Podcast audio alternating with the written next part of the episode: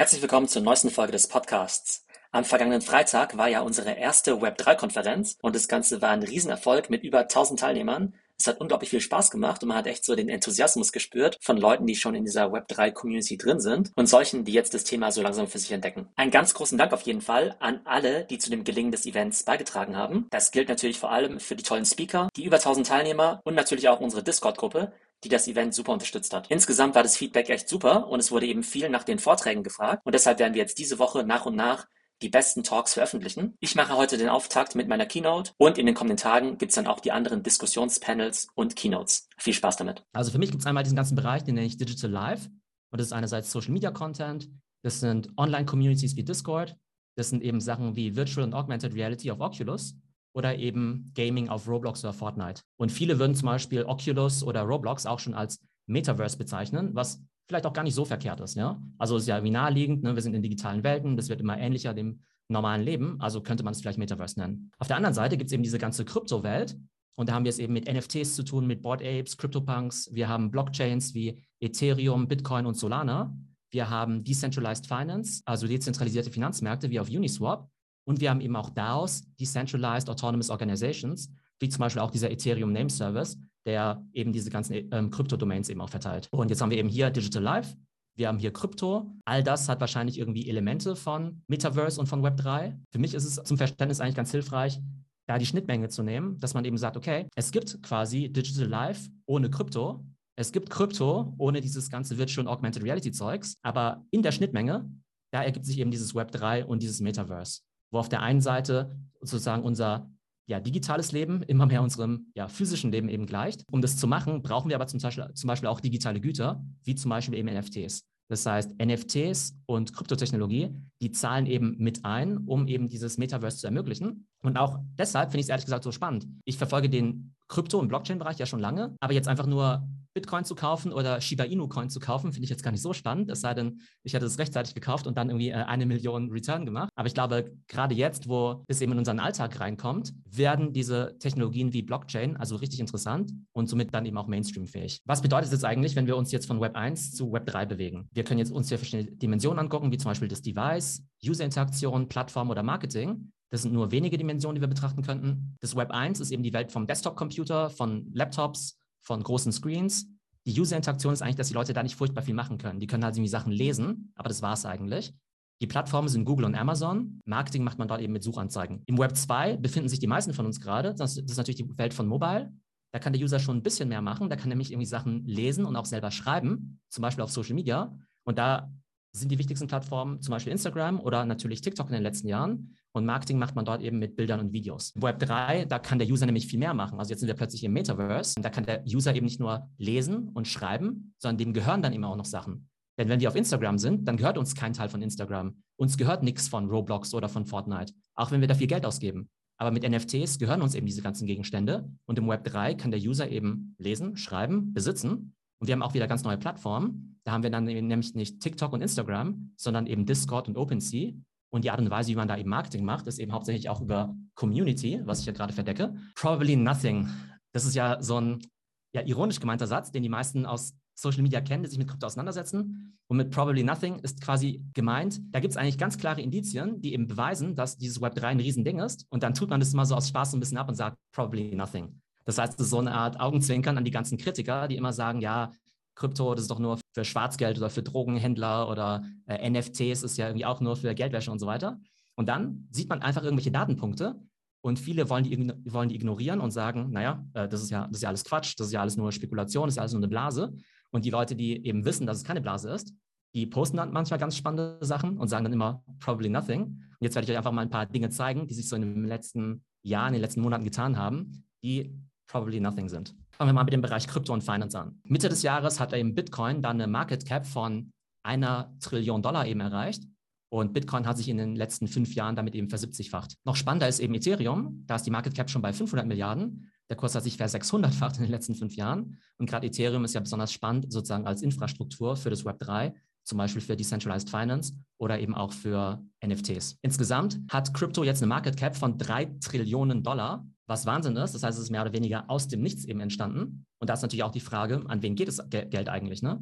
Ähm, an welche Companies geht es? An welche Personen geht es? An welche Gründer geht es? An welche Spekulanten geht es? Und ich glaube, da ist eben sehr, sehr wichtig zu verstehen, dass da unglaublich viel Wohlstand geschaffen wird und der derzeit leider nur in die Taschen von relativ wenigen Leuten geht, von VCs, die sich mit dem Bereich auskennen, von Unternehmern, die sich im Bereich auskennen, aber ganz viele, die kennen sich mit dem Thema noch nicht aus. Und da geht also ziemlich viel an denen vorbei. Und bald wird Krypto eine Market Cap vielleicht von 5 oder 10 Trillion Dollar haben. Und dann ist eben auch die Frage, wie können möglichst viele Leute nicht nur am Wohlstand partizipieren, sondern eben auch lernen, wie dieses ganze neue Internet funktioniert. Und im Bereich Decentralized Finance gibt es eben mittlerweile Leute, die 250 Milliarden Dollar quasi in solchen Finanzprotokollen investiert haben, die eben sagen, nee, ich lege mein Geld jetzt eben nicht auf die normale Bank, sondern ich lege mein Geld eben in solche Decentralized Finance Protokolle, weil ich eben glaube, dass diese Marktplätze effizienter sind, beziehungsweise weil die die einzigen sind, die mir überhaupt erlauben, meine Kryptowährung sozusagen zum Arbeiten zu bringen. Ne, also wir sehen, dieser ganze Bereich, 3 Trillion Dollar Market Cap für Krypto, probably nothing. NFT ist ja mein persönlicher Lieblingsbereich der letzten Monate. Alles hat angefangen mit der großen Versteigerung von Beeple bei Christie's für 69 Millionen Dollar. Wenn wir uns mal das Transaktionsvolumen auf OpenSea anschauen, OpenSea ist ja quasi das eBay für NFTs, dann sehen wir eben, dass es Anfang des Jahres quasi bei Null war und im August seinen vorläufigen Höhepunkt erreicht hat mit einem Trading-Volumen von 3 Milliarden Dollar.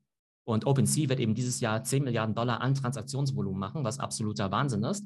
Und das Ganze verteilt sich eigentlich nur auf relativ wenige Wallets. Das heißt, ein ganz kleiner Teil der Bevölkerung, 100.000 Leute vielleicht, sorgen eben für ein Transaktionsvolumen von bis zu 3 Milliarden Dollar im Monat eben auf einer einzigen Plattform. Die CryptoPunks sind ja auch ganz beliebtes Thema. Selbst ein Early Adopter wie Gary Vaynerchuk ist erst dieses Jahr darauf gekommen, so ein CryptoPunk für 4 Millionen Dollar zu kaufen als NFT. Und die spannendste Story überhaupt ist ja eigentlich der Board Ape Yacht Club. Die sind Ende April diesen Jahres rausgekommen. Die haben 200 Dollar gekostet. Wenn wir da zugeschlagen hätten, würden wir jetzt alle von der Insel aus diesem Stream zu gucken. Aber dieser Board Ape Yacht Club hat jetzt eben in den letzten Monaten ein Trading-Volumen von einer Milliarde Dollar eben erreicht. Das heißt, diese digitalen Affen wurden im Wert von einer Milliarde Dollar getradet in den letzten paar Monaten und auch hier wieder probably nothing. Jetzt kommen wir zum Thema Metaverse. Axie Infinity ist ein Spiel, bei dem man mit seinen Charakteren, mit seinen Aktivitäten eben wirklich Geld verdienen kann, das sogenannte Play to Earn. Gerade in Asien gibt es jetzt eben viele Leute, die einfach Fulltime diese Krypto-Games spielen. Wir wissen alle, dass Facebook jetzt eben zu Meta wird, inklusive virtuelle Avatare.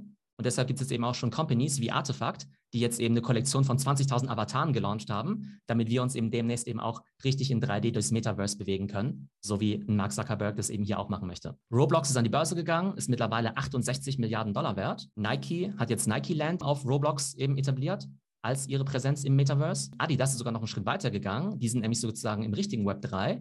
Die haben sich nämlich jetzt ein Grundstück in der Sandbox gekauft. Die stecken dort ihren Claim ab. Das hat natürlich für Schlagzeilen gesorgt. Aber gerade in den letzten Tagen wurde wieder ein neuer Rekord gesprengt. Und zwar wurde dann innerhalb der Sandbox wieder ein Grundstück, ein virtuelles, für 4,3 Millionen Dollar verkauft. Und das ist halt erstmal Wahnsinn, wenn man so drüber nachdenkt. Dann denkt man so, so ein Quatsch. Wie kann denn diese Landparzelle innerhalb dieser virtuellen Welt 4,3 Millionen Dollar wert sein? Das war unser Probably Nothing Nummer drei. Community und DAO. Discord, wie vorhin schon genannt. Ähm, unsere Discord-Gruppe kann ich sehr, sehr empfehlen. Aber Discord ist einfach ein super spannendes Thema, weil sich dort ganz viele Leute zusammentun, die sehr, sehr viel Wissen haben und in einer gewissen Art von Schwarmintelligenz dieses Wissen dann eben auch zusammenbringen. Aus meiner Sicht kann man gerade über diese Web3-Themen bei Discord deutlich mehr lernen, als wahrscheinlich sogar an der Universität, weil die Themen im Web3 sich sehr, sehr schnell entwickeln. Da kommt kein Lehrplan hinterher. Und bei Discord, diese Schwarmintelligenz, einfach faszinierend, was für eine Dynamik das eben annimmt. Daraus ein ganz spannendes Modell für die Zukunft. Daraus sind ja diese Decentralized Autonomous Organizations. Das heißt, viele Leute schließen sich zusammen, arbeiten mehr oder weniger freiwillig an einem bestimmten Projekt, anstatt eben bei einem normalen Arbeitgeber oder in der GmbH eben zu arbeiten. Und was man jetzt eben schon sieht, ist, dass sich aus diesen DAOs, die zum Teil aus Discord-Chats entstehen, eben jetzt wirklich die neuen Startups der Zukunft entstehen. Final ist ja auch noch immer spannend, wo geht eigentlich das ganze Geld hin? Das sehen wir jetzt eben auch im VC-Bereich. Hier seht ihr, wie viel Geld äh, sozusagen jetzt in diesen Kryptobereich investiert wurde in den letzten Jahren. Das waren eben 44 Millionen eben in 2017. Und da gab es ja eben schon das Bitcoin All-Time High damals von 17.000. Das sind jetzt eben mal lockere 3,7 Milliarden geworden. Und es werden einfach immer größere Crypto-Funds eben geraced. Also auch da wieder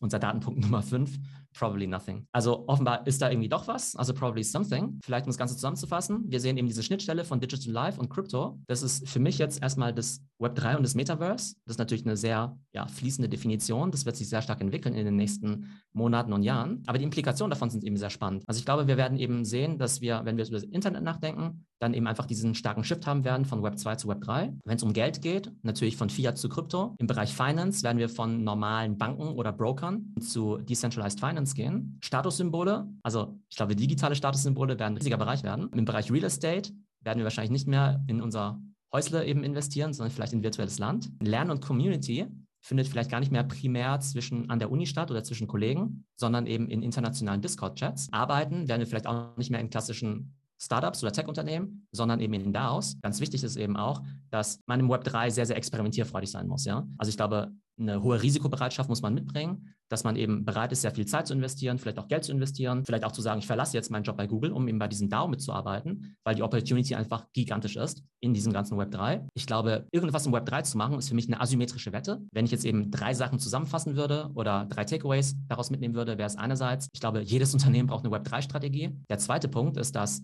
Menschen brauchen Web 3 Skills. Und der dritte Punkt ist eben, dass früher oder später wahrscheinlich alle im Web 3 arbeiten werden